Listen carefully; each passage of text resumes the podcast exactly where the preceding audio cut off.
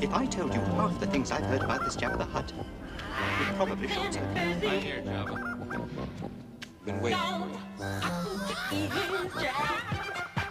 Hello, Blabba fans, and you are very welcome to episode 24 of Blabba the Hutt. Illustrious Jabba bids you welcome and will gladly pay you the reward of 25,000. So the only thing that you can tell me is that I will find Jabba at Jabba's palace.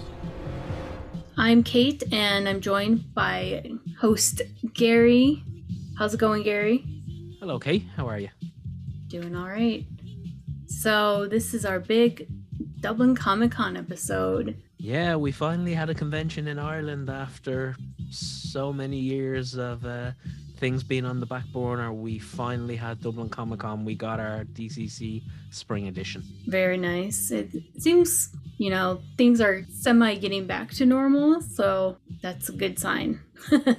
Yeah, very much so. But it was lovely to be back, and I have to say the team behind DCC did such an amazing job. Like the convention really went well, which bodes well for our summer edition, which will be later on in the year. But a thoroughly enjoyable experience, and it was just nice to see so many people back on the con scene. Yeah, definitely. So what are your overall impressions of DCC Spring Edition? Was there kind of like a different vibe, you know, pandemic wise? I think it was more a feeling of excitement than anything else, and we were lucky enough to talk to two very, very important people at Dublin Comic-Con behind the scenes, of which we'll get to the interviews in a while. But yeah, it was just a buzz and excitement and an atmosphere, and this Spring Edition was great because there was such a wide variety of guests. Awesome. That there was a little bit of everything for everyone.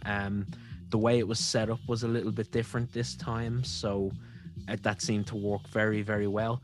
But I believe for the 2 days, it was either sold out or just about at capacity. Wow. Which is fantastic. But yes, so many different guests, which was wonderful. We had everything from Pinky and the Brain themselves, Maurice LaMarche and Rob Paulson, to Ron Perlman and Magnus Bruun. We also had Kevin McNally there, who was Joshua Gibbs. Any Pirates of the Caribbean fans will be very, very familiar with. So there was a real eclectic mix of guests, and it really was fantastic to see, and it genuinely went down a treat. I think the folks behind DCC should be absolutely delighted. That's amazing. So before we get on to the interviews, what was the scene like Star Wars wise? Like, did you see a lot of Star Wars cosplay? Were people just, like, in general excited for Star Wars? They were, very much so. We had our good friends from the Emerald Garrison and from the 501st Legion there as well. In terms of Star Wars content, there was obviously ourselves with Blabba Live, and we had a little bit of a surprise in store for all of the guests there, which was lovely, which people will get to hear about later on. But a lot of the vendors in Artist Alley had a lot of Star Wars merchandise as well, so a lot of 3D printed stuff. There was a lot of Star Wars art. We posted a picture of Kieran Duffy's Mandalorian piece, which was amazing, and I believe he did sell out of it, so nice. Well done, Kieran, on that one. But yeah, it was just nice to see Artist Alley back in full swing, and there was a lot of Star Wars products there, so it was great to see, and it was just nice to be back to that form of normality. I mean, when you're away from the con scene for so long, when the cons are such a big part of your routine, it's difficult to kind of put it into words how it was, but it was just great to be back. And yeah, lots of Star Wars merch there as well. Very cool. I know I had my first con over on this side of the pond. It wasn't like it was a steampunk con, so it was a little different, but still that same kind of excitement that goes down like when you're at a con, and people just being so glad, you know, to be doing something outside of your house again. Oh yeah, absolutely. But I mean, I suppose that you're lucky in the States, obviously being in such a big country, that there are multiple cons going on in different states throughout the year, whereas in Ireland we're sort of not that lucky. Right. There, yeah, that's true. There is a couple of big cons here and there, obviously DCC being the big kahuna of the lot, but it's nice for you as well to get back to that side of normality too. Yes, trying to plot out a course now, since everything seems to be opening up more, so stay tuned, Blabba fans. Oh yeah, well we do have some interesting episodes coming up on the horizon as well, so that'll be exciting too. For sure. Alrighty. So anything else you want to add about DCC or cons or anything in general? Anybody who didn't go to the spring edition because they might have been a little bit nervous or anything like that, I think they would be crazy not to come to the one in August. The team behind DCC did such an amazing job. It was so well run. From an outsider's point of view, it seemed to run quite smoothly, and obviously we'll get a little more insight in that with the two wonderful ladies who are coming up, who were kind enough to give us their time to do a little bit of an interview with us. But I don't think anybody should have any worry, and I think August DCC is going to be a fantastic event. I know the planning has already begun. In fact, I believe it already began sort of before the spring edition kicked in. So there's definitely going to be lots on the horizon for that, for sure. Well, that's a nice segue then into some of these interviews you were speaking of. So should we get on to some of these awesome interviews? Yeah, absolutely. So first up, we're going to hear from someone who is a very, very important person at Dublin Comic-Con, and you'll usually see her running here, there and everywhere. You usually just get a high and a bye when she's that busy. But the first person we're going to speak to is Geek Ireland's very own Olivia Fahey, who was the DCC PR manager. Awesome. All right, let's roll that. So Olivia, welcome to the show, and thank you for taking the time out to talk to us. I know it's been quite a busy and eventful few weeks for you. So first of all, how are you feeling? Not too bad. It's been nice to have a little bit of a break afterwards as well, because it was quite hectic for Comic-Con weekend. So it was nice to actually just go to bed and sleep for a bit. I can imagine it was. So like you've said, we've had a little bit of time pass. So now that the dust has settled, how was DCC Spring Edition for you, both as a fan and obviously as someone who's a vital cog behind the scenes? Do you know what? It was so much better than even I expected. Like, we always put our best foot forward, but with this one, because up until the end of January, we didn't even know if we were still actually going to be able to go ahead to the extent that we wanted to. Mm-hmm. Up until the point where they just announced it that weekend to be like, everything's open, all indoor events can have full capacity and all that. So we essentially put most of this together only since the end of January. Wow. Which, like, considering we usually have such a longer lead-in time, this was really cutting it fine. And do you know what? It was one of those things of, on the Saturday, we were all kind of sitting there going, okay, how do we do this again? But by the time Sunday rolled around, we were back in it, like, straight away. So from a behind the scenes point of view, it's like, yeah, okay, there was a few, like, small hiccups, nothing major that it would have affected anybody attending kind of thing. But behind the scenes, we were kind of just like, oh, okay, we need to remember how to do this. But by Sunday came around, we were flying again. So it was great just to see how quick and easy we were able to fall back into our old routines, and everybody there just seemed to just be having so much fun, which is exactly what we wanted, and we wanted to have fun as well. So it was just lovely being all back together. It was a fantastic con, and we had been speaking previously on a couple of episodes of all the challenges and things going on with so many changes and updates to the rules and regulations around COVID. So for sort of our listeners abroad, our Irish listeners will obviously be familiar with this. Could you give a little bit of an insight into what were the challenges of setting up and preparing for the first convention post-pandemic? Because the one thing that I sort of had at the forefront of my mind was that this had to be a situation where you guys had to be more reactive than anything else. Oh, 100%. Because everything was changing so quickly, we didn't know what way things were going to be come March. So as much as we were hoping that it was all going to be able to go ahead as planned, there was that case of doubt. So for anybody who wasn't familiar, by the time Christmas and January came around, we were still in something of a lockdown, maybe not to the same extent. It's now just so long ago, I can't even remember what it was like at Christmas in January.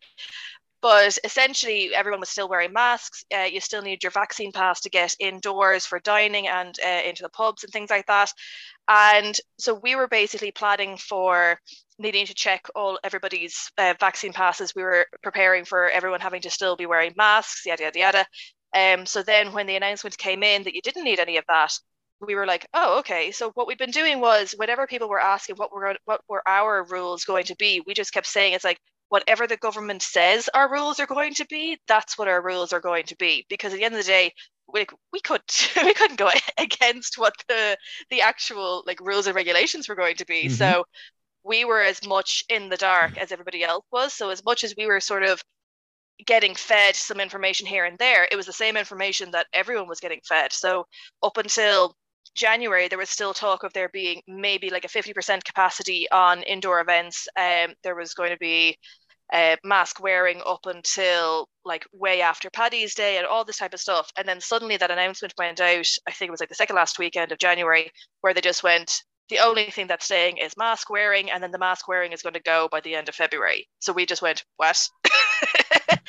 And essentially, like, I was already preparing like a postponement announcement, because if it was 50% capacity until after Paddy's Day, essentially we would not have been able to go ahead, because with covering the costs of having the guests coming over and all of our other expenses, like renting out the convention center only for 50% capacity, we would not have been able to cover any of those costs. So we would have had to postpone again. So luckily that didn't happen, and we were able to go ahead, and it was bloody awesome.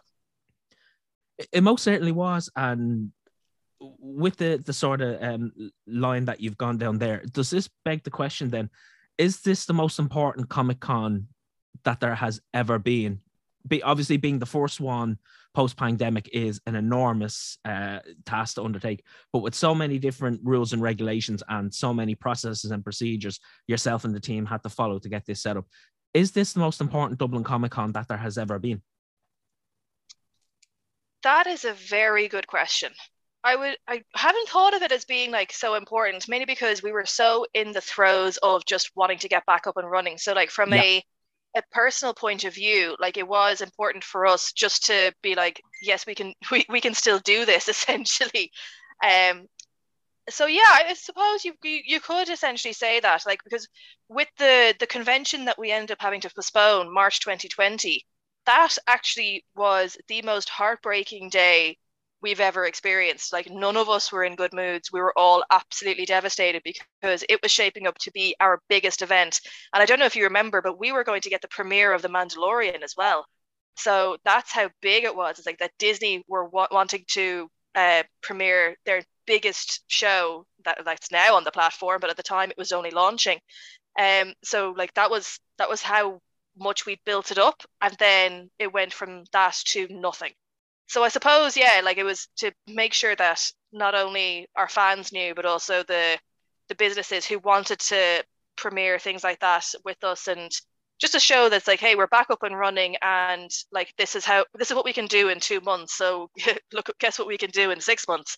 I think it was definitely an important one to get up and running, and for it to go as smoothly as it did is definitely a blessing. Well, all credit goes to yourself and the team behind the scenes. I mean, the work you all did was sensational, and the con itself was fantastic. It was a great experience. We had great reaction at Blabba Live as we were able to pull off a little surprise of our own. But you sneakily were involved in quite a big surprise announcement. So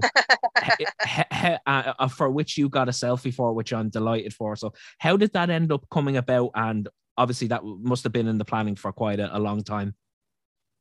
Yeah, so basically Barry and I were supposed to have an interview before Eternals came out, and unfortunately it wasn't able to go ahead as planned. So when I did eventually actually get to chat to him, I just mentioned during the conversation about how, like, oh, it'd be great if, because he was talking about how much he loves coming home and meeting Irish fans. So I said, I was like, well, you know, we've got a Comic-Con here. And he was like, oh, geez. So we started chatting about the con, and then it turned out that he was going to be in Dublin that weekend. May not have had the time to actually do the full convention, but he was just like, can I come? And we were like, yeah, of course you can come. So it was just, it took us actually quite a while just to nail down like what his other commitments were over the weekend, and also the timings of it all. So like what was going to work for us and what was going to work for him and all that. So yeah, the fact that we managed to pull it off and have Barry Keoghan, who is arguably one of the biggest stars in the world right now, especially considering his Batman scene. Yeah, especially since that's just been released now. It was definitely quite the pat in the back for us, I think, as well. And it was lovely to have him there just to meet some of his Irish fans, but also just have the chats, because he's such a lovely, lovely lad. So it was actually just one of the most chilled out conversations. We just sat there just being like, how are you, mate? He's incredibly laid-back. But again, like the sort of things you've mentioned in the last 5 minutes, again, it goes back to what Dublin Comic-Con has become, and it's an absolute credit to yourself and all the guys behind the scenes. We've mentioned Barry.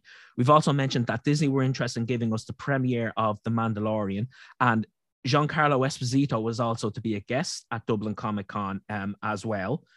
And then This year at the Blabba Live panel, we were lucky enough to have author Mike Chen, who is writing the new Anakin and Obi-Wan book, come and give a little message and a shout out to the fans at Dublin Comic-Con, for which he's also recorded an interview with ourselves. I mean, for a Comic-Con in such a little country like ours, they're all phenomenal achievements. Everybody must be very proud and delighted that it just seems to continue to grow. Yeah, like it's one of those things that when you look back at now, this was before I actually got involved with the team, but like it started off in the Swords Convention Centre, and for it to now be in the massive big Dublin Convention Centre, which holds like 10,000 people, it is quite the achievement that we can fill that, and because it is still so niche. But one thing that I've definitely noticed is a change in the attendees over the years, because even since, so I think I've been with them now about 6 years, but even in that short space of time, you can definitely see how Comic-Cons have become a fun family day out. It's not just for those who are the niche fans. It's not just for the geeks, shall we say. It's definitely a more mainstream thing nowadays, which on one hand is great, and on the other hand, all the diehard fans are just like, no, this was our thing. We were here before it was cool, you know. So it's great that we could still sort of get that balance to try and keep like most people happy. I won't say everyone happy, because there's always going to be people who are just like, have you any other guests coming? Like, who else is coming? I don't know any of these people. And you're just like, no, come on. Like, you have to know at least one of them. But yeah, you can't please everyone. And once we kind of like got that into our heads, it was like, great. And then we just sort of go off with our plan and just sort of see who's available from our list of preferences and just sort of work from there. And it's great that most of the guests that we have had come over go back and they praise us. So then it makes it easier for the agents to then pitch us to some of their other clients, who are then like, oh yeah, so-and-so said that this was great crack, so why don't you go as well? And they're like, sure. So it definitely helps. Oh, 100%. And that begs the question then, I'm assuming that planning for the next DCC has already started and it's well underway? Yeah, like we had a few preliminary chats actually just before Spring Edition started. So there was a few things that we were like, okay, this is the direction that we're going to go in, and then sort of see what happens. One thing that I've learned is that once we decide on a direction, it changes about 4 or 5 times over the course of the couple of months. So, but at least we have a starting point. So we know kind of where we're going, what we're going to do, and, you know, a few people that we're going to reach out to. So it should be, I think if we get the full list of who we have at the moment, I think it's going to be a very good con. I'm very excited. I'm very excited as well, for the simple reason, from a selfish Star Wars perspective, that the release of Kenobi and some of the upcoming literature releases is going to give us a heck of a lot to talk about. And now that sort of the dust has settled and things seem to be returning to some form of normality, I think there's going to be a lot of big breaking news in the Star Wars realm that's going to push us forward. So I think everybody is going to be looking forward to it, not just from a Star Wars point of view, but, you know, moving forward, what guests are there, and the buzz in Artist Alley this year in particular, Olivia, I thought was fantastic. I absolutely loved the new layout, I have to say. It just made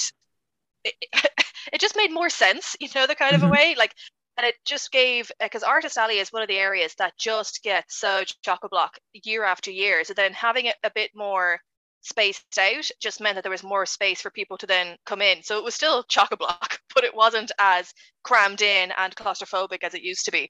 So I, for one, was like well on board with that new layout. And it was just so lovely to see everybody. And I very nearly spent far too much money, but luckily I didn't have that much cash on me, so that was what was limiting me there.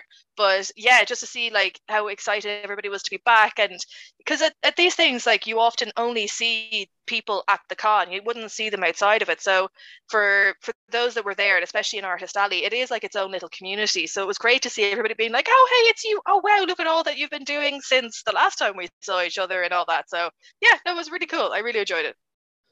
You've actually brought up a great point there. I think it's the social aspect that people were missing, in the sense that we have so many, whether it's friends, colleagues, fellow cosplayers, but a lot of them, because of, you know, how life works, we literally only get to see them at the events and conventions throughout the year. So the Comic-Con, I think, acts as this safe bubble where everyone can congregate and catch up and just generally shoot the breeze. And I think that's been so important for the return to normality as well. For sure. And one of the things that actually got the guys involved in creating Dublin Comic-Con in the first place was because they used to meet up at other conventions abroad, and there wasn't one in Ireland at the time. So they decided to set one up themselves to bring a space to people who wanted to be able to enjoy these types of events. And the basis of everything that we do, this is a convention by fans for fans. We're all volunteers. We're not like this big corporation that are doing this just to make money. It's like, this is all kind of done in our spare time and outside of our day jobs, sort of thing. So it's a passion project. It's a love of the community, and like it being a community-based thing has always been the forefront of what we do with it. So yeah, like it was actually just lovely to see everyone again, because there's some people on the team that I haven't seen since before the first lockdown and things like that as well. So for people attending the con, it was great for them to reconnect as well, but it was also great for our team to reconnect, because up until that point we actually had not seen each other for 2 years either. And that purely sums it up, that it was just a wave of positivity and a change from what became our new norm, having been, you know, effectively in a 2 year plus lockdown. Also, Olivia, congratulations on the Oscar Isaac interview from Moon Knight. Thank you very much. I was quite sleepy. The interview took place on the Friday morning after Paddy's Day, so I had to make sure I behaved myself. Yes. But it was, yeah, I'm not gonna lie, I swooned. Himself and his co-star May, I'm gonna butcher the pronunciation of her surname, Kalamaui, I think it is. Mm-hmm. She plays Layla, and basically the two of them, they were just so lovely, and I was swooning over the two of them. It was a round table style interview that we had, and everybody else in the group were actually gas crack as well. So in the waiting room, like the virtual waiting room beforehand, it was nice to be able to like chat to other people, and because they were all in different countries, so we were able to kind of compare and contrast what everything was like in the world, which was also pretty cool, and nerd out. So, but yeah, no, Oscar Isaac and May, they were both really, really lovely, and yeah, I'm excited for the series to come out now. I've seen the first 4 episodes, so I can't say anything yet, but yeah, the reviews will be coming soon on Geek Ireland. And you've you must have read my mind there. You just brought me on to my last question, was with respect to the social media side of things for Dublin Comic-Con, but also of course you are a member of Geek Ireland. Where can people keep up with the latest news, gossip, and all of your escapades? So for Dublin Comic-Con, we have our lovely website at www.dublincomicon.com, and all of our social media is also at Dublin Comic-Con on Facebook, Twitter, and Instagram. So we tend to do a lot of our announcements through our social pages, and then it goes up onto the website afterwards. And of course, like Geek Ireland are media partners with Dublin Comic-Con for the rest of the year. So if you want to catch up on anything geek related, be it film, TV, comic books, tech, science, you name it, we have it. So that's geekireland.com. And we're Geek Ireland on Twitter, Instagram, and Facebook as well. So, yeah. Olivia, this has been an absolute pleasure to talk to you. And again, I think it's safe to say on behalf of anybody who went to the convention, thank you so much to you and the team for putting a great event together. And here's to the summer edition. Thanks very much. I know I'm very excited. Can't wait to start making some announcements. So next up then, Kate, we have someone who is incredibly important to DCC, as she has done everything from being the events supervisor to coordinating the media to guest relations to anything under that umbrella. Delighted to say that we were able to sit down to have a little chat with Naomi Butler. So first of all, Naomi, thank you very much for taking the time to talk to us, despite you being incredibly busy. First of all, never mind the comfort. How are you? Has the con lag gone away yet, or are you still a little bit getting there? No, in fairness, I was incredibly lucky, actually. I had the Monday off after the con, which was grand, and then it was straight back into the day job. And then I had the joys of getting COVID. Managed to avoid it for 2.5 years, and then got the wonderful thing that only lasted for 3 days. So no, I'm back in the full swing of the day job now.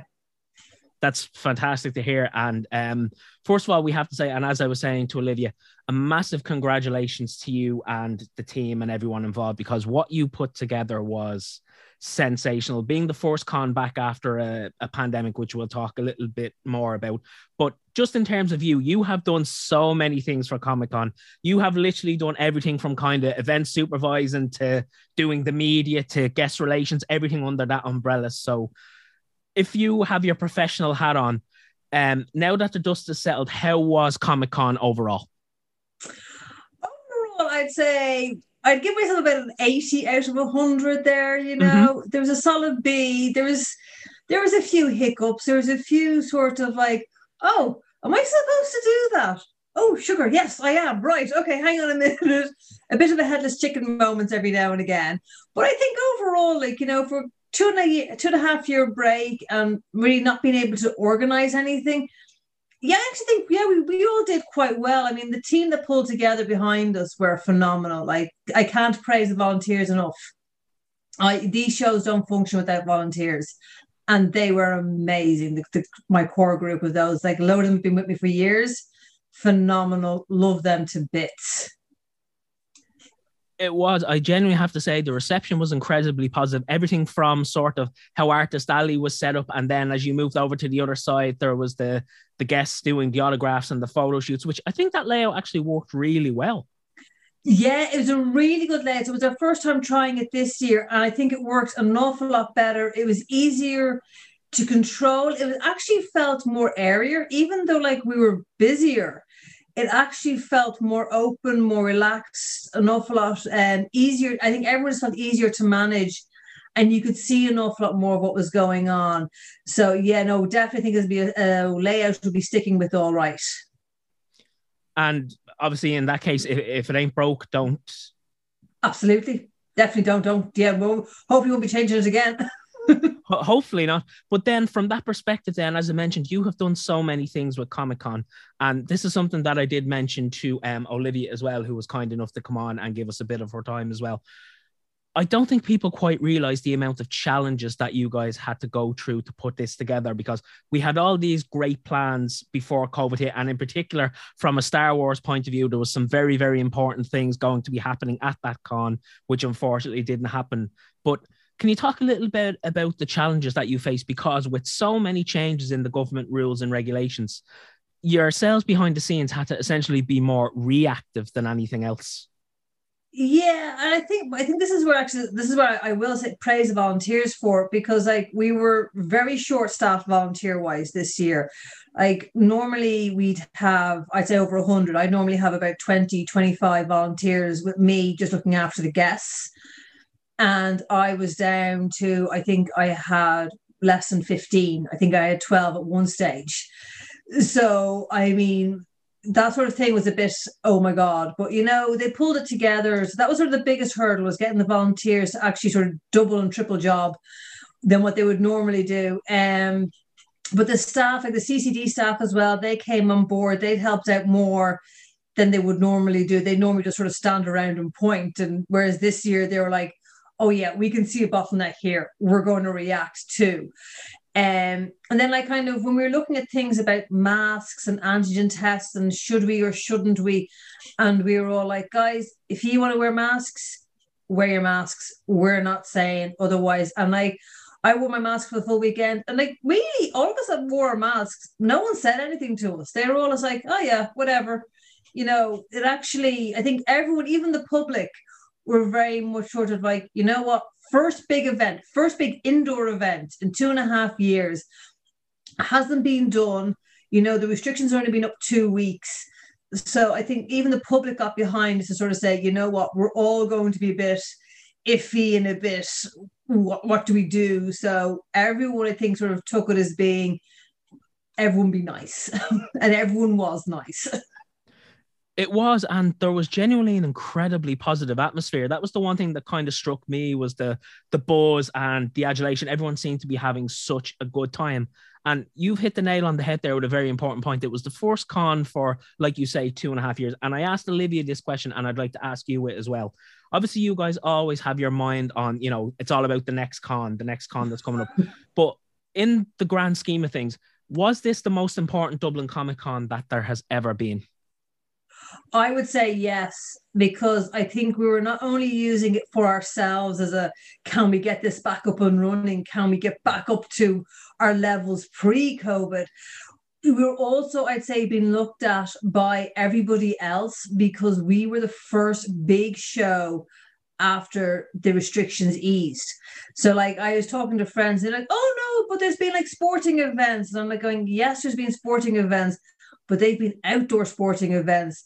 There may have been 1 or 2 matches around Ireland that were held in covered stadiums, but not to the same extent as what we had. So I feel Saturday, everyone was waiting for the reports to come up to sort of see how did we handle it? How were the queues? What was it like inside?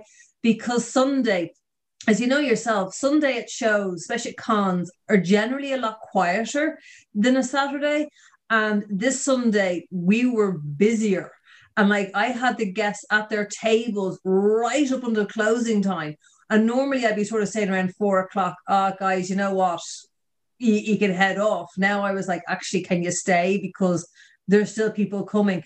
So I think we were very much used by everybody. Everyone was looking at us to sort of see how did this go down. And we had no big clusters, which was great.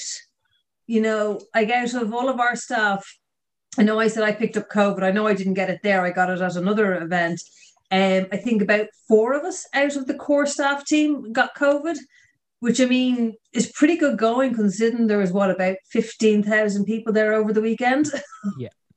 And is it fair to say then that what we heard kind of throughout the Saturday and Sunday was right, that the Saturday was basically a sellout, and then as we were heading towards the Sunday, it was almost sellout as well, maybe tickets at the door, give or take? Yeah, what we did was Saturday was sold out completely, and then Saturday evening we made the decision to open tickets at the door, and that was a massive influx then. So we had sold out, we fully sold out Saturday, we sold out at 5,000-6,000 for the Sunday, and we opened it up then on the door, and that just created, like, it just didn't stop on Sunday. It was constant flow the whole of Sunday, which we generally would not normally see.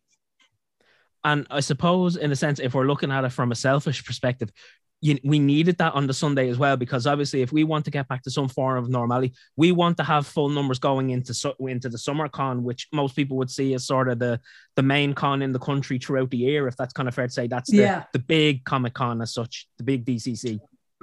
Oh, yeah. I mean, March was big. I'd say we had 15,000 people between the 2 days. August, we're over 20,000 people. Yeah. So like we are a big event. Now I know like the likes of the RDS Horse Show, which is another event I did back in the day, that's 120,000 people over 5 days.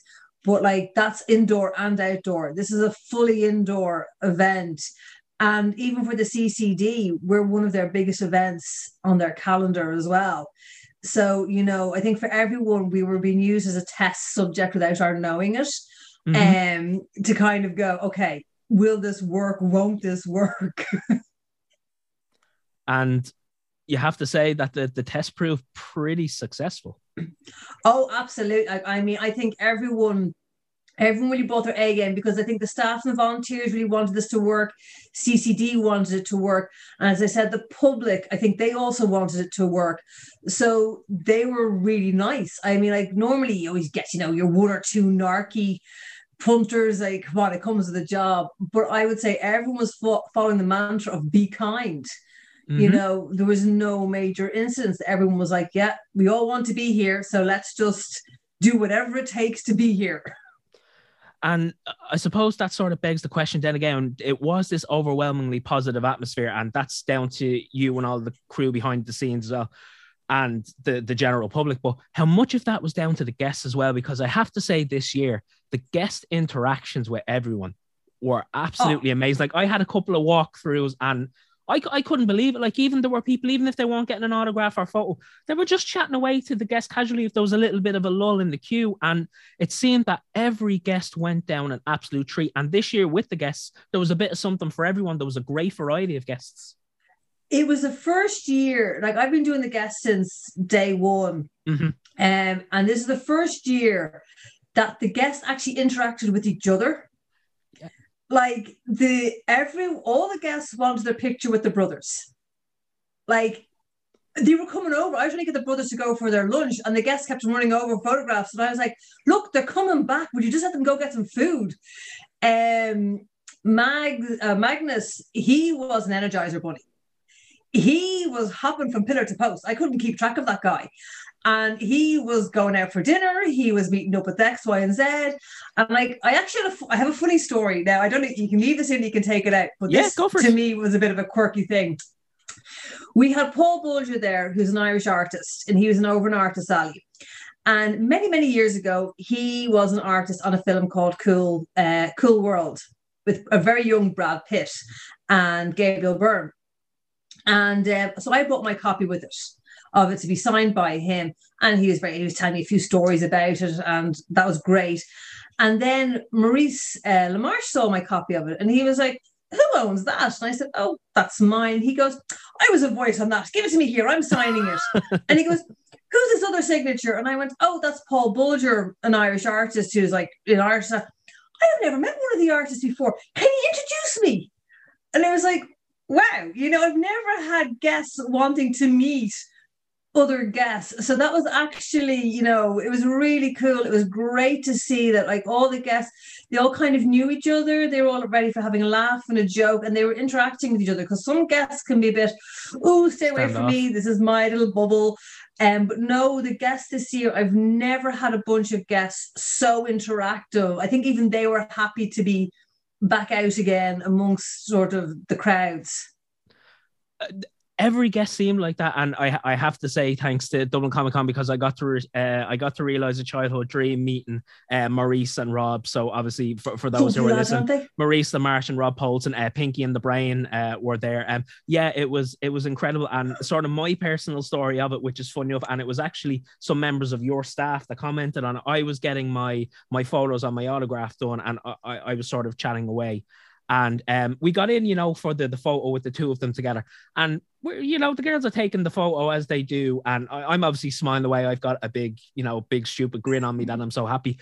But then the lads broke into Pinky and the Brain. And it was a simple something like pint, narf, whatever way. Yeah. I can't even remember.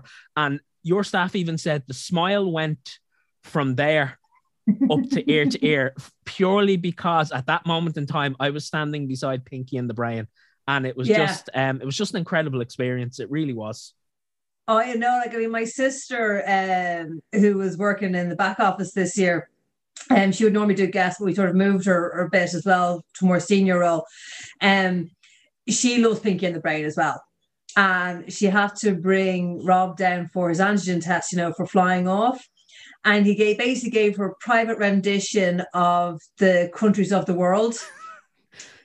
And she said she was raging that she didn't have the camera on to record it, but she was still sitting there kind of going, that was brilliant.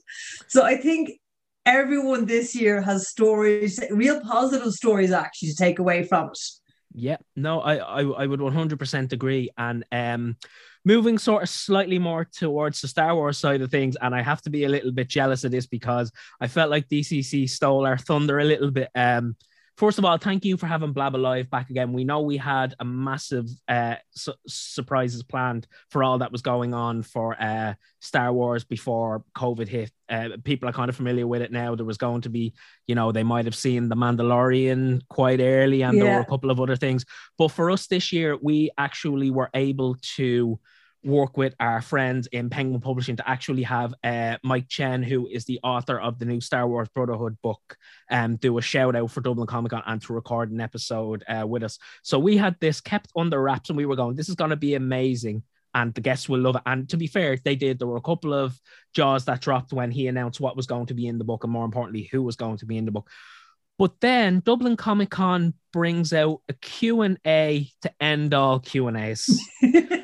So can you tell the folks listening about that, who it was and how in the name of God did you pull that off? Or I'd say all that goes all to Olivia. Yeah. I'd say that was Olivia doing an awful lot there with Barry Keoghan. He's a lovely lad. I met him years ago in DIFF, the Dublin International Film Festival. Yeah. So I met him there years ago and he was literally just coming off of Love Hate, the infamous scenes from Love Hate.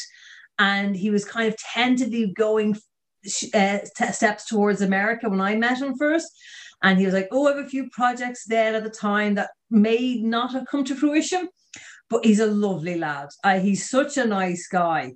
So it's great to see him coming along. But I think that's all praise for that one goes to Olivia on that one. I think she worked hard to pull that off.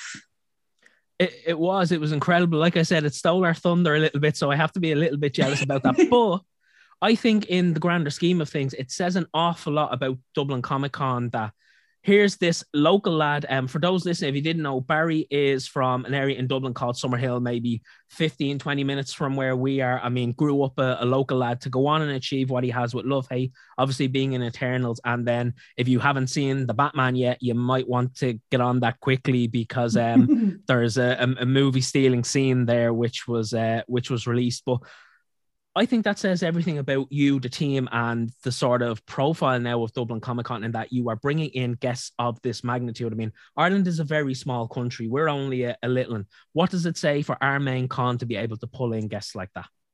I think it's massive. And I think the fact that we're getting local actors who want to be there, because we also have Pollyanna McIntosh there, and she only lives down the road as well. Like she lives around Clontarf, neck of the woods. Yeah. So to have these local folk wanting to go to this con says an awful lot about the respect that they have for the con. Because I mean, you're kind of going, do I want to go to a show where my neighbors might see me and start, you know, slagging me off or whatever? And like, no, we actually want to go. And I think we've always been very lucky with our guests and that they've always gone back with positivities. And the first real plug of that one, I'd say, was with Michael Rooker. Oh, yeah. He went down a storm when we had him. And he went back and the agents keep going back. So we actually now have guests contacting us saying, we want to go. What can you do for us? Because we want to be there. How do we make this work? So I think kind of it does play an awful lot. Like I very much treat the guests as if they're in my home.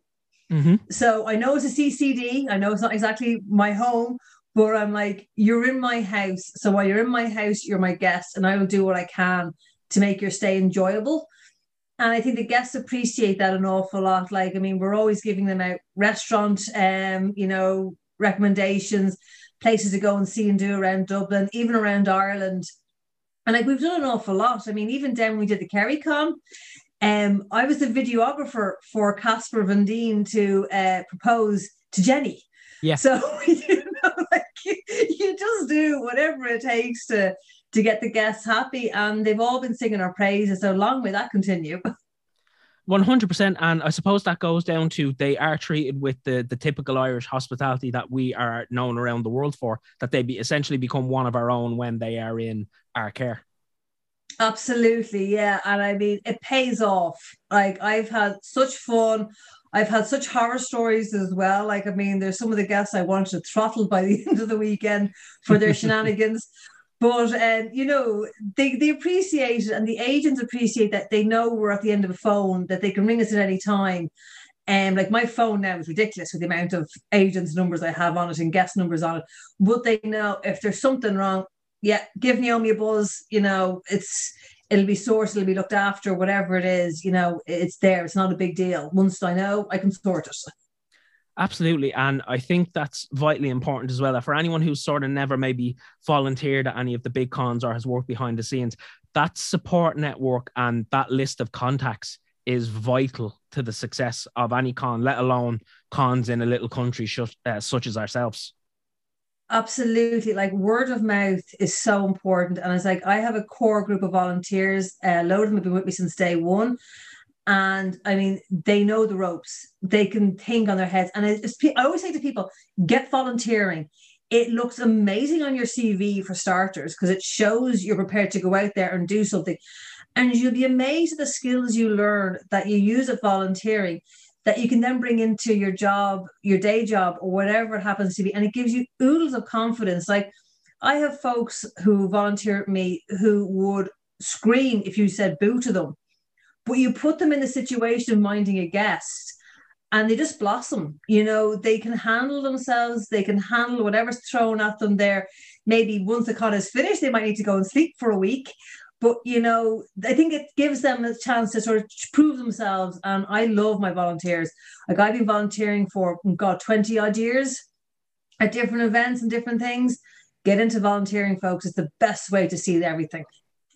I couldn't agree more. And if I could just say after that, this has been an absolute pleasure hearing from one of the big kahunas behind the scenes of DCC, because without people like you, without the likes of Olivia Carroll and so many others to name, like DCC would not be what it is today. Just before I let you go, one thing I did want to ask you is I'm imagining the planning for the next DCC has already commenced probably before this one had even begun. So could you just give a little bit of an insight for folks in sort of from the event side of things, how much planning goes into it and just how much are you, whether you're liaising with agents, are you liaising with the venue itself to get everything set up? Just how much planning goes into organizing a con of this magnitude? It goes in like literally the con wraps on Sunday evening at 5 o'clock. You take down Monday morning, you're back in planning. You're having debriefing sessions with the CCD. What went right? What went wrong? What do we need for next time? What do we not need for next time? You're onto the agents as well. Who couldn't come in March, right? Are they still on for August? You're literally, you don't really stop, in fairness. Like you are planning for the next one. You're kind of going, right, what went right? What went wrong? I actually sent an email there yesterday to Derek, my sister, to kind of go, right, here's our checklist for August. Will you review this and come back to me so we can get cracking on it now and have it all ready for how many volunteers are we going to need, hotel rooms. You just don't stop. Like you actually don't get a break from it. And I said, we all do work full time. Like, so we have the con, but we all have full-time jobs. And none of us, I would say, have easy full-time jobs either. And so, we pretty much keep it going all year round. Like we're constantly talking to each other, emails backwards and forwards. And yes, just keep on planning from day one. You can't take a day off from it, unfortunately. I mean, as much as I would say, you can take a break for a week or two. You don't get to do that, because if you do, you could forget about something. So it is very much plan for the next one. I'm fair to say the planning for this one can move at full steam ahead at presently without any restrictions or anything you have to be reactive to. You can literally just be laser focused on what you want to do and how you want to do it effectively. Absolutely. Yeah. I mean, the government, we're still keeping an eye on what the government are saying. They're saying no more restrictions. So as far as I'm concerned, you want to wear a mask. That's fine. I mean, I'm all for it. But everything else, business as normal. Naomi, thank you so much for taking the time to talk to us, and bring on DCC in the summer. I can't wait. Absolutely can't wait. So thanks again to those awesome ladies for their interviews. Great job on the interviews, by the way, too, Gary. Thank you.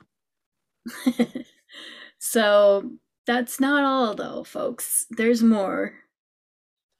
Oh, yeah. Well, now we sort of come to our main event, don't we? The little thing that we sort of had kept secret, worked on in the background for a little while, and we were able to make it happen. So yes, It was pretty amazing to do, Kate. And first of all, can I just say, I am so excited for Star Wars Brotherhood. It's not even funny. Yeah, for real.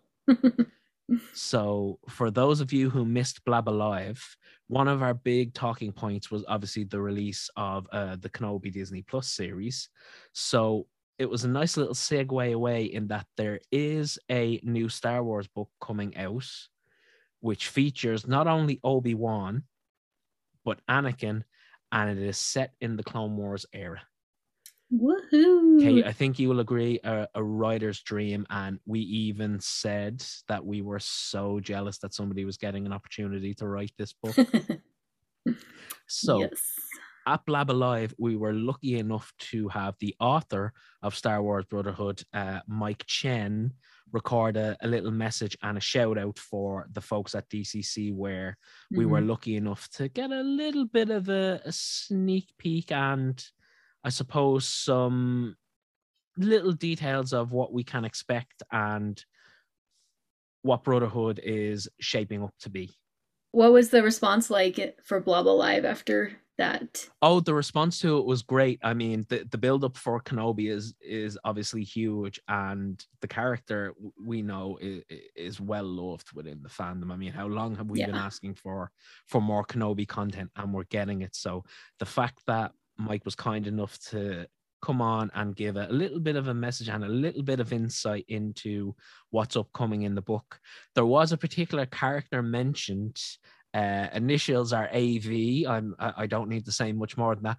But there were a few audible gasps and a few jaws dropping with that also being thrown into the equation. So I have no doubt that a lot of people at the end of the con were actually asking us, is there a release date? You know, how soon can we get it? Yeah. So the reaction was fantastic. And awesome. And again, there was a huge round of applause for Mike to do that for us. You know, it was great for obviously for Blabba Live, but for such a little country like Ireland for us to be able to pull off something like that and give the fans returning after so long just a little sneak peek was that was so nice of Mike. It was, and by the way, I think we would be remiss, Kate, if we didn't give an enormous shout out. One of the biggest shout-outs we have ever given to the wonderful Daisy Saunders at Penguin Random House. Yeah, go Daisy. Daisy, without you, this would not have happened. So we just want to say thank you so much. Daisy is amazing. And hopefully we can have Mike back on the show at some point for a spoiler-filled discussion after the release of the book. Yes, that would be amazing. So, Kate, without further ado, shall we just get into it? Let's roll the interview. So I'm delighted to say that we are joined by the one and only Mike Chen. Mike, how are you? I'm good. It is hello Dublin. It is very warm in California here. I can imagine it is, and it's probably humid as well, is it? It is, yeah. Very bright and sunny today. At least you get the good weather. I'm so envious of a bit of sunshine. You know, we see the sunshine and we think it's a tourist. Yeah. We need more water. So if you want to transport some of that over our way, but we'll take it. We've got that in abundance, I can say for sure. First of all, thank you so much for taking the time to do this. It's always great to talk to authors, and particularly authors of some books that have been on our radar for an upcoming discussion. So thank you for doing that. We will discuss the elephant in the room at some point, that you are, of course, going to be writing the upcoming Star Wars Brotherhood. I have my blinds down, so there are no there's nobody looking in or hearing anything that we talk about. So we'll keep it on the down low. But yes, first of all the non-disclosure agreements. So just to get us started, Mike, can you tell us, how did your journey start? So how did your journey to becoming an author start, and how did you end up exactly where you are now? I have always been writing stories. Like when I was a kid, and this is going to do some sci-fi deep diving here. So I drew a lot of my own comic strips, and I would always mash up characters from like one universe to another. I was obsessed with like Star Wars was my first science fiction obsession. I was born in the late 70s. So like I grew up with it. I saw Return of the Jedi in the theater. But what really catapulted me, like when Star Wars kind of started to wane from like pop culture and stuff, was the anime series Robotech, which launched in 1985. And it had like, it was, as a young kid, like that blew my mind, like the depth of the storytelling in that. And so I would do like my own sort of like fan fiction comic strips of that. But I do these things where like I would do very much like slice of life little segments of there where like characters from that, I would mix them up with for you diehard PC video game nerds. In the 80s, there was an adventure game series called Space Quest about a janitor who just kind of haplessly like gets into like these massively epic situations. And so I would take the janitor from Space Quest and I would put him in Robotech, and they would like, he would be talking to like, you know, pilots and like mech engineers and people like that, like in the mess hall and things like that. So it was very much slice of life type of stuff. I always found those types of stories the most interesting. And that's actually where a lot of the stuff I write right now is still kind of in that vein. So that's, it all started really with that. And in college, I took creative writing. Like I knew I was good at writing. Like I knew I had a good feel for it. And my professor there encouraged me to keep writing. We're still in touch now, because she's an executive in the publishing industry. And when I got an agent, I reached out to her and she remembered who I was. And one of the cool things was, I remember at the end of that college class, she told me that I had wrecked the curve. And so after I'd sent her several of my books, and she was home visiting her parents, and she was digging through like some old boxes of storage from like when she was teaching.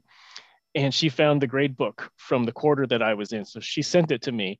And so she said, you can look, you really did wreck the curve with that one. So yeah, I've been, I signed with an agent in 2015. I had about a 10-year stint as a sports journalist. So I covered professional ice hockey for about 10 years. I also write corporate copy for like marketing and technical writing, because that pays way better than any other form of writing.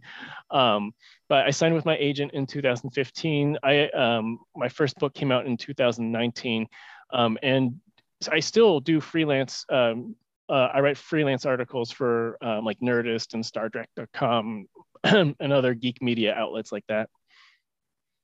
Well, you're talking to a big Trekkie there. So Kate, maybe the next question should fall to you with that.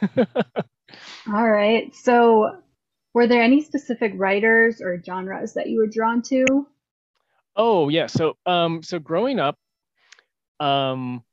actually the first hard science fiction, I don't know if it's technically hard science fiction because it's not like Isaac Asimov, but Star Wars writers James Luceno and Brian Daley, they wrote the adult novelizations of the Robotech series. And then they spun that off into the sequel series, The Sentinels, which was so Robotech was supposed to have a sequel, like co-produced US/Japan anime series that fell through because of funding. So Luceno and Daley like wrote the sequel series for that. And then like the third, like I guess season of Robotech, they also wrote the novel for that.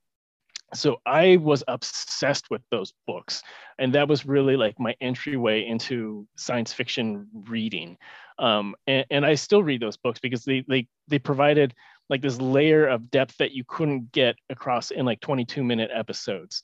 So I was from science fiction. I also went to Anne Rice. I read a lot of Anne Rice vampire and witch books as a moody goth teen trying to figure out who I was. And I did read a lot of contemporary stuff too. So Nick Hornby is one of my favorite writers. And I felt like with Nick Hornby, the type of like relationship-based storytelling that I really enjoy, that's where I got a lot of inspiration from. I just kind of stick it in like science fiction venues, like the apocalypse or time travel or whatever. Very cool. I suppose that spins around to another question, the way if you said, you know, you liked that type of relationship like that. How did that then imprint on you in the sense of what makes a Mike Chen book My agent likes to joke that I write science fiction with feelings. And I think that that's probably the, I have gotten the feedback from readers that, like, even though I skip around with every genre. So my first one was time travel. My second one was post-apocalyptic. My third one was superheroes. My fourth one is like X-Files. And my upcoming fifth one is going to be vampires. So I skip around across genres, but I've heard readers say that, like, they enjoy that I'm not sticking with one thing, but they know that, like, it's going to have strong character work, strong dialogue work in there, and a lot of feelings in a healthy way. So I think it's really just like character, like very tight focus on character, like how they're experiencing like these really fantastical situations. And that really, I mean, we'll talk about Brotherhood coming up, but that was really my approach to Brotherhood as well, was like really get into Obi-Wan and Anakin and the other characters who have not been announced yet, but they get points of view. So obviously, you know, we're doing this interview via Zoom, and how has the past few years during a pandemic, how has that affected your writing process? It's made me a lot more efficient because I have a young daughter who is 7 years old, and without having the support system of like school and daycare and things like that, it's that first year of 2020 when like no one knew what was happening and we didn't have vaccinations, and it was just like fear combined with shock. And I found that writing was a really nice escape from all of that. But from a technical level, because my wife and my daughter and I, like, we're just kind of like always around each other right now. And my wife has an immune condition, so we are extra cautious with getting back out into the world. And so I've learned to write in like 15 to 30 minute sprints. I've learned to become a tighter outliner, and a tighter editor, like self-editing for myself too. And it's just like, it's this mode of efficiency that like you have to make it work because there are contractual obligations and there are deadlines. So I think, like, you know, fingers crossed that we actually resume some sort of pace of normalcy at some point. And I think when that happens and I can actually breathe again, I think I will. The silver lining to this madness is that I have become a much more efficient writer and much better at like being critical of myself in a healthy and constructive way. That's very cool. Has your writing process? Oh, sorry, Kate. I just wanted to ask, like, has your writing process at all changed? So, for example, are you a writer who sort of has an end game in mind and sort of reverse engineers the plot based on that? Or do you start from complete scratch and have maybe one or two ideas and then build upon them? So I do it in layers. It's kind of like from the top down. So the first layer is always just like an idea, like does this idea work? So for Light Years from Home, which is my recent alien abduction one, it's the idea that if a family, what would happen if someone got abducted by aliens and then they returned but they claimed to be fighting like a Mass Effect style war for a decade or so? Like, how would the family, which has already broken apart, how would they reconcile that? So I look at an idea like that and I think, like, can I actually get a full story out of this? And I have a whole like spreadsheet of ideas that, like, no, I can't get a full story out of this. But if it does feel like that there's weight for that, then I write out an outline for it. And it's probably just a 1-page outline. And if that really feels like it works, then I break it down further into a 3-act structure. And I probably write a synopsis that's several thousand words. And from there, it's really, once I know the plot works, then it's time to look at the characters and see what makes them tick. And so from there, I'll do a first draft, and then I'll start to paint over or build layer by layer, like the details in there. So the first draft is a lot of dialogue and stage direction that winds up kind of making the skeleton of the draft. And then layer by layer, I'll fill in the character work, the world building as ideas come to me. I have some friends who do the world building first, and like they will create like their magic system or their economic system or whatever, and they will see what kind of story comes out of that.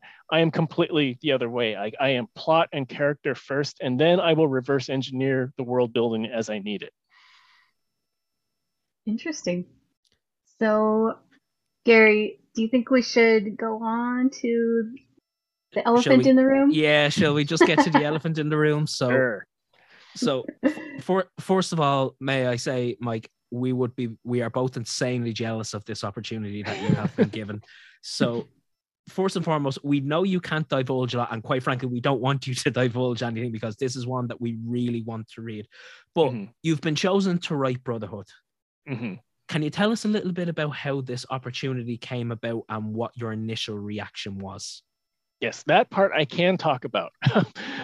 So when I signed with my agent in 2015, he asked, like, what are your pie in the sky, like, dreams? Some people want to become a bestseller. Some people want critical acclaim.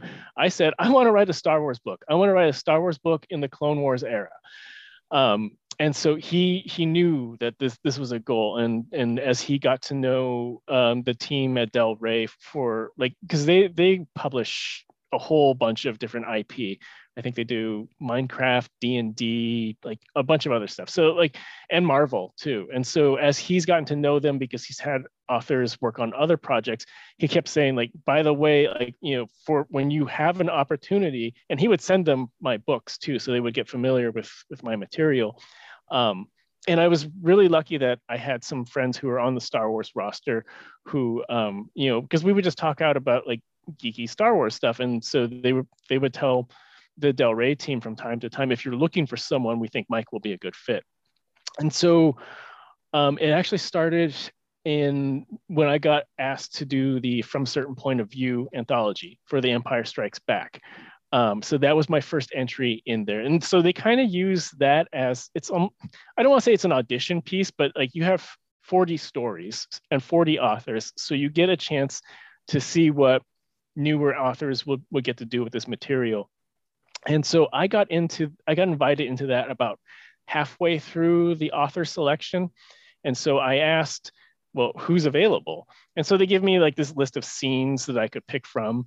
And so I'm I saw there's the droid that swears at C-3PO. There's one the commander who's at the comm station behind when Vader chokes. Is it General Veers he chokes out? I can't remember. But whoever it is, he chokes out the guy behind him.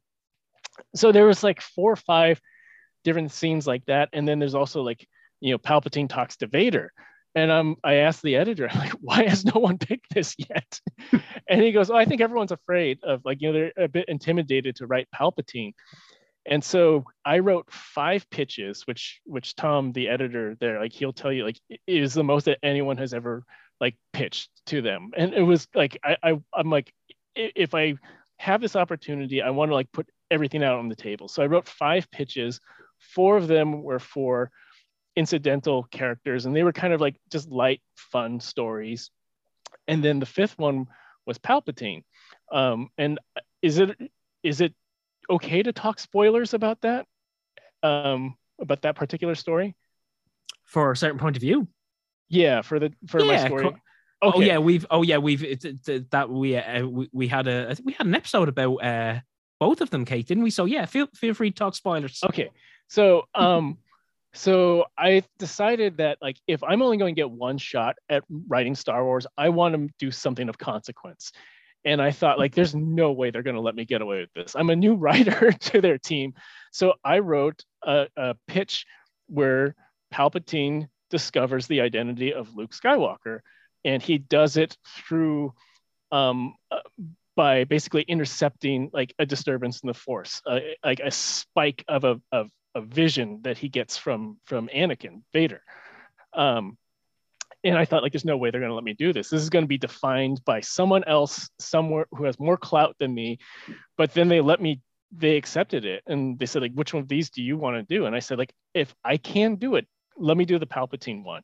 And so I did that, and I really filled it with ties to Clone Wars and the prequel trilogy, because I wanted to like weave this fabric that like underneath all of the machinery and the anger and everything like is the heart of Anakin Skywalker. Anakin Skywalker cares, and that caring has been distorted and twisted into Darth Vader. And that's what I really wanted to get at. So there's actually ties in that too to Matthew Stover's Revenge of the Sith novel. And so when that happened, I was like, okay, I think this worked. I think people are happy with it. I got a lot of really great feedback from it. I had Sam Witwer, you know, the voice of Darth Maul, he did the audio for it. And that was super awesome. So I thought, like, if I don't get another chance at this, at least like I have made a mark, like I have written something that is like significant in canon. And then about May 2021, my agent calls me, and I picked up the phone, and I actually told, like when I answered the phone, I said, why are you calling me? Like I don't have anything on submission right now. Like I'm actively working on projects. And he said, would you like to write a Star Wars book? And I'm like, what? And he said, not just a Star Wars book, Anakin and Obi-Wan. And so like my mind is just exploding with ideas and questions and stuff. And so this was the end of the school year. So like my daughter was in remote kindergarten. So like I'm trying to help her oversee that while like dealing with like day job emails. And I'm on the phone with my agent about this. And my wife comes down and she hears me say Clone Wars. And so she looks at me and I nod. I'm like, yes. And then I tell my agent, like, what's the schedule like? You know, these things have tight turnarounds. I don't know if I can do it. And my wife's just like, do it, say yes, we'll find a way to do it. And so she was just like, you're not backing out of this. So yeah, that was how I found out. And then the process was just insane. Like unlike anything that I've had to do, where it starts off with, they gave me parameters. Like they said, like we want it to take place around here. Here are your principal players. This is kind of what we want it to be about, but you have freedom to make a pitch out of it. And so we were supposed to just do like a general, like getting to know you call, I think in like the end of the week. I think I got the call like early, and then like by Thursday or Friday, I was supposed to just talk with the editorial team about like, oh, this is what I do and this is what I'd be interested in. I had a full like 3,000 word pitch ready. Like I wrote it like instantly. Wow. And I emailed it to my agent, and I read it to Alex, like my editor. I read it to him like for the first time like, live on our first Zoom call, where I just kind of very sheepishly was like, well, I already wrote a pitch. Can I read it to you? And that pitch became Brotherhood. Like the general arc of it stayed completely the same. We added, I think, two fairly like major characters. Like we fleshed it out, but like the whole arc of like the general plot, the investigation, and like the character arcs of Obi-Wan and Anakin, like that, everything stayed from that. And then there was like a few months of building the outline from 3,000 words. My final outline was about 25,000 words, so about a quarter of the book. And I have like full speeches in there, dialogue exchanges, like descriptions of like fights or whatever, because the idea was you're going to build the actual book off of this. So anything that like comes to mind, just put it down on paper. And then that went through, I think, 5 iterations with the Del Rey, like the editorial team and the Lucasfilm team. And then to actually write the first draft, I think I had 2.5 months to do it. It was insane. And then I had around 1 month between the end of December and the end of January. I did 2 rounds of revision on top of that. So wow. It was pretty intense, but it was also ridiculously fun. So like I you know, have written fan fiction my whole life. The only reason I don't write fan fiction now is because I don't have time, but this felt like writing fan fiction. So it was like after the end of like a really hard day, like between day job and parenting and everything, I would sit down and play with Obi-Wan and Anakin for like 2 hours. And like my word count per day was just higher than anything that I've done before. It was insane. That's so cool. It's fascinating just hearing the whole process of it all. Yeah, it's a tight turnaround. Like I had been warned about that before, because I was at a conference and I did a panel with Rebecca Roanhorse, and I asked her afterwards, like, what is your schedule like for Star Wars? And she's like, oh, from start to finish, like 3 months. And I'm like, how is that even possible? And she's like, it's Star Wars. You just do it. Crazy. So can we delve a little bit into some of the source materials or inspiration for what became your story? I think we can, but I'm going to dance around a few things. Okay. That's fine. So, okay, well, what we do know is what's on the jacket copy. It takes place between Attack of the Clones and the Clone Wars movie. It takes place a little after E.K. Johnston's Queen's Hope. And I had emailed with Kate to make sure that our stories synced up. And I think it's okay to say that with the Padme stuff in my book, I was like, I don't know how to write about clothes. Like, that's just something I don't care about. So I asked Kate, like, what would Padme wear in like this situation? Like, oh, very cool. So she helped pick the wardrobe for Padme in that, because she is the Padme master. I do say that like what people should read before they read my book, if they want the full experience, they should read Stover's Revenge of the Sith novel, which it has both a thematic influence and then like direct, like functional influence on my book. Mm. I'm being cryptic, but if you read that book and you love that book because it's amazing and one of the best books ever written across any genre, you will pick up things like almost immediately. Okay. So Stover's Revenge of the Sith, Claudia Gray's Master and Apprentice. That's important for Obi-Wan's side of things. Queen's Hope, I just mentioned. My story from a certain point of view, that has some ties into it too. And these all like kind of scale up and down. I'd say like the one with like the biggest weight is really Stover's book. There's other things that I know people are wondering, like, did this affect you? And I'm being very cryptic here. I will talk about that after it's released. I'll just say, we need to do a part two. Yeah, could we do a part two? Which I'll just say that, like, having been a lifelong Star Wars fan, someone who has consumed Star Wars in every form since I was born, including like kind of the dead era, like between prequel movies and things like that. I am very aware of things, and I ask to use a lot. Very cool. I think we should leave the Brotherhood talk there, Kate. Once the cryptic answers start coming, we're backing away. To switch that on the flip side, then, Mike, purely as just a Star Wars fan, mm-hmm. Anakin, Obi-Wan, Clone Wars, what a trinity! That for you just had to have been a. Was it a career highlight in a way, in the sense that you were presented with just this opportunity to dream, essentially? Yeah. I mean, that's why I was saying that, like, writing, there was one night when I remember, like, when the outline, it was like after the fourth or fifth revision of the outline, it was like really, really close. And I was just looking at the schedule and I'm like, I'm just going to start. And I sat down and I wrote like the first two chapters. And it's like almost like 6,000 words. And I wrote it and it felt like no time had passed.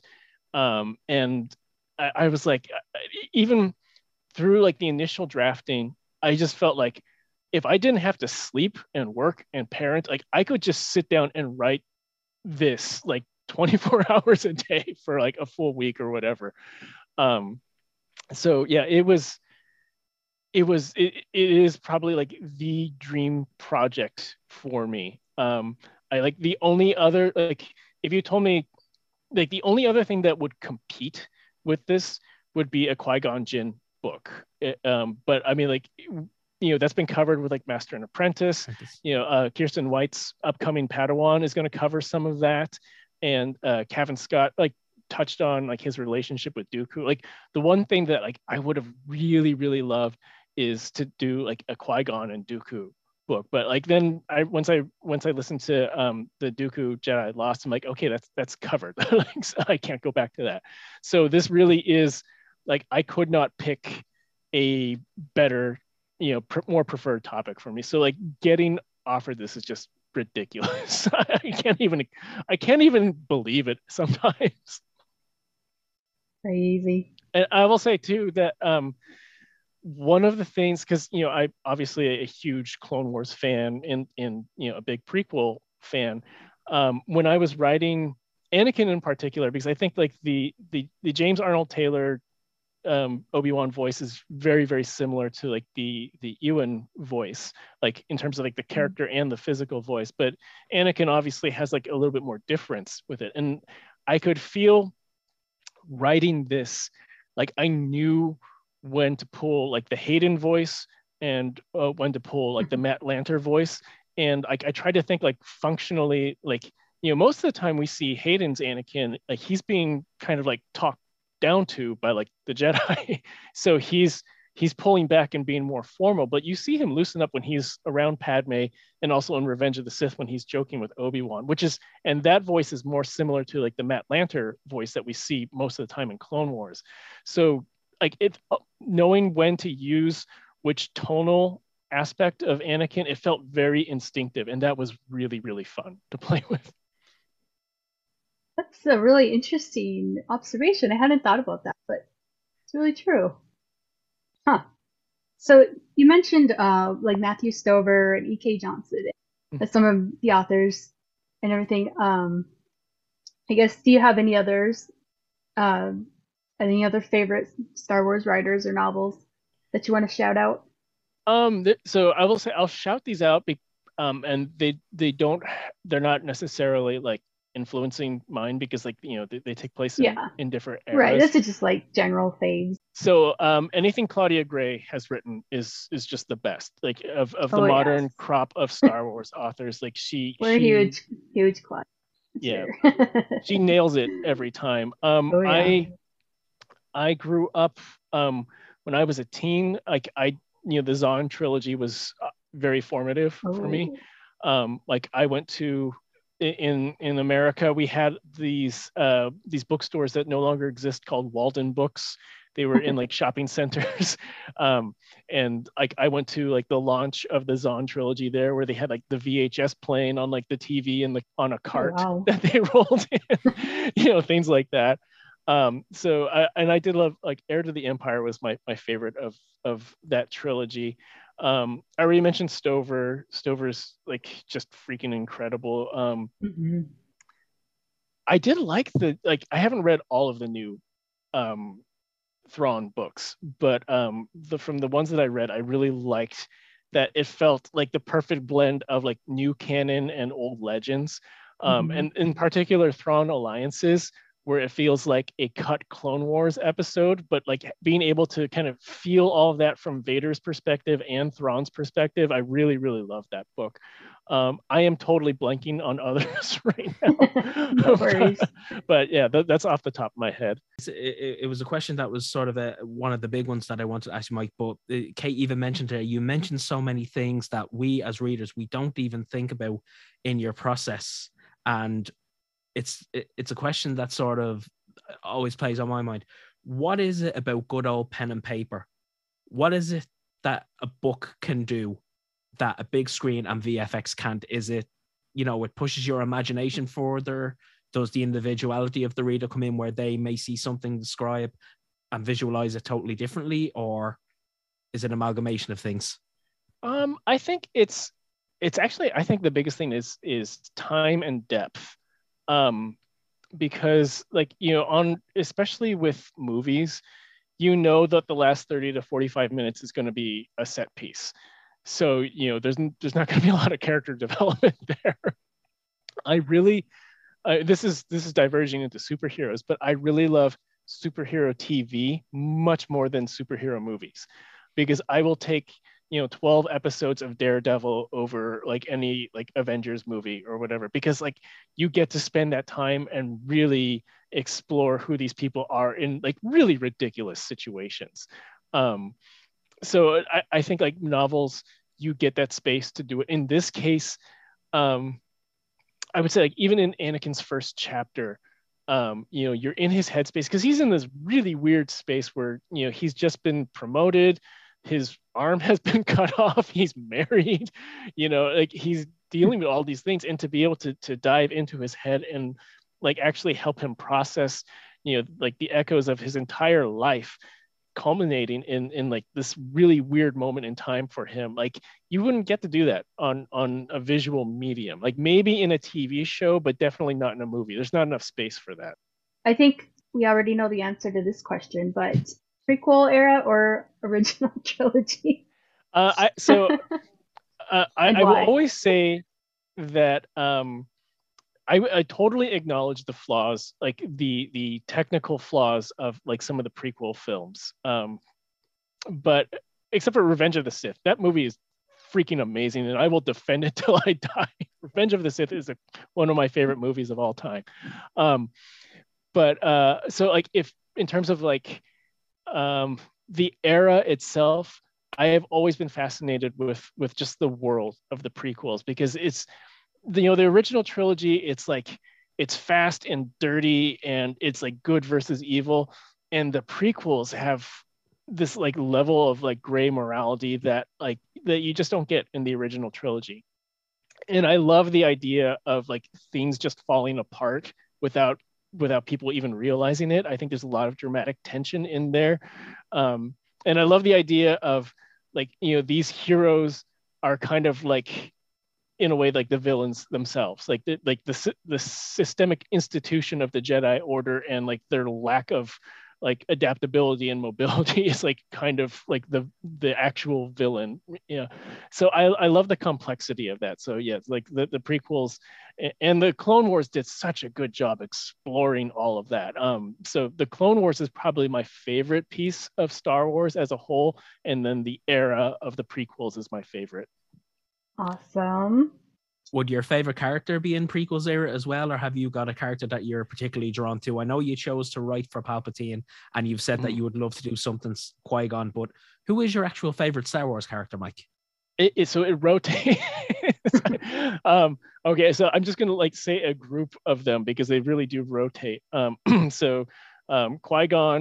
Anakin, Dooku, Ahsoka, Obi-Wan. It's basically that. Awesome. That's so cool. I think that's pretty common among Star Wars fans.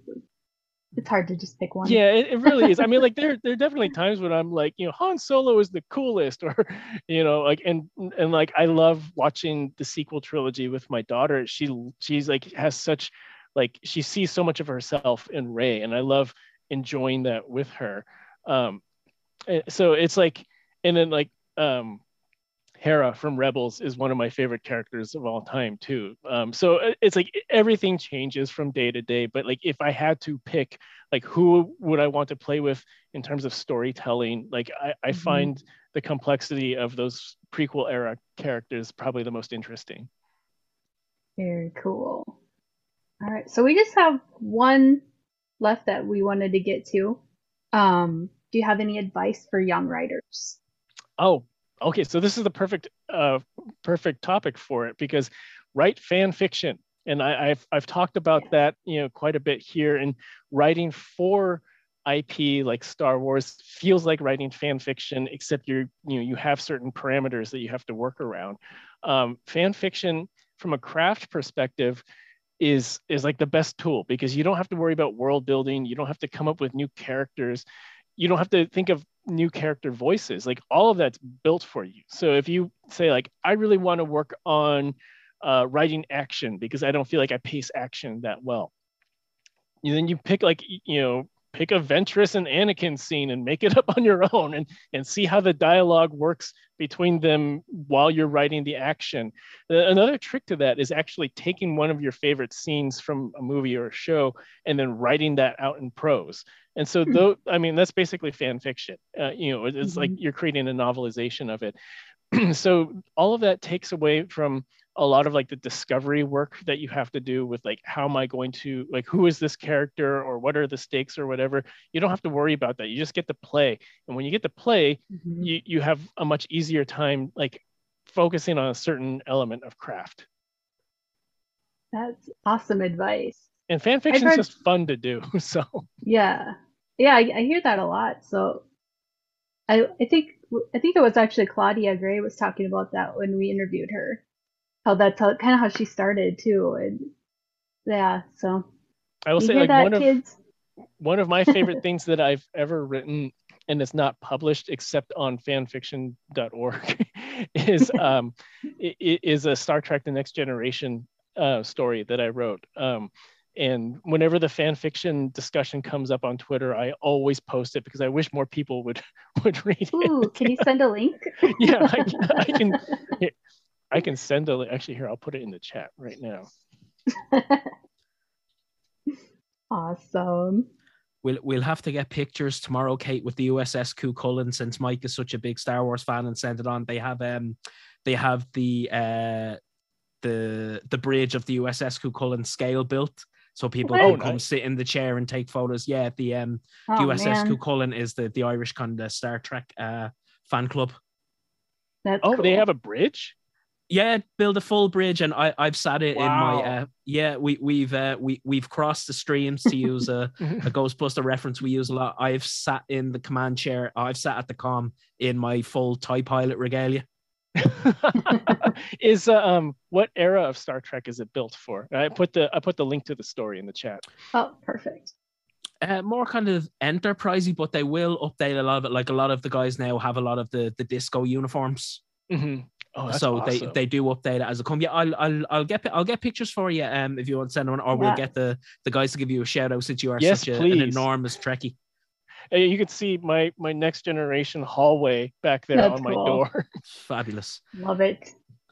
Mike, this has been an absolute pleasure. And from the two of us, we just want to say thank you so much. But just before you sign off, where can everyone keep up with what's going on in the world of Mike Chen? Do you direct people to your website? Do you prefer to use your social media? Where can people check in?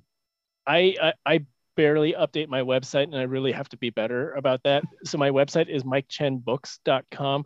I am most active on Twitter, which is Mike Chen Writer.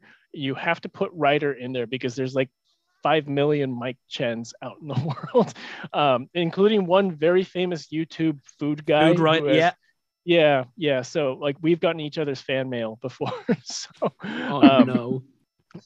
So he's cool though. Like, we've chatted a bit about the silliness of it all.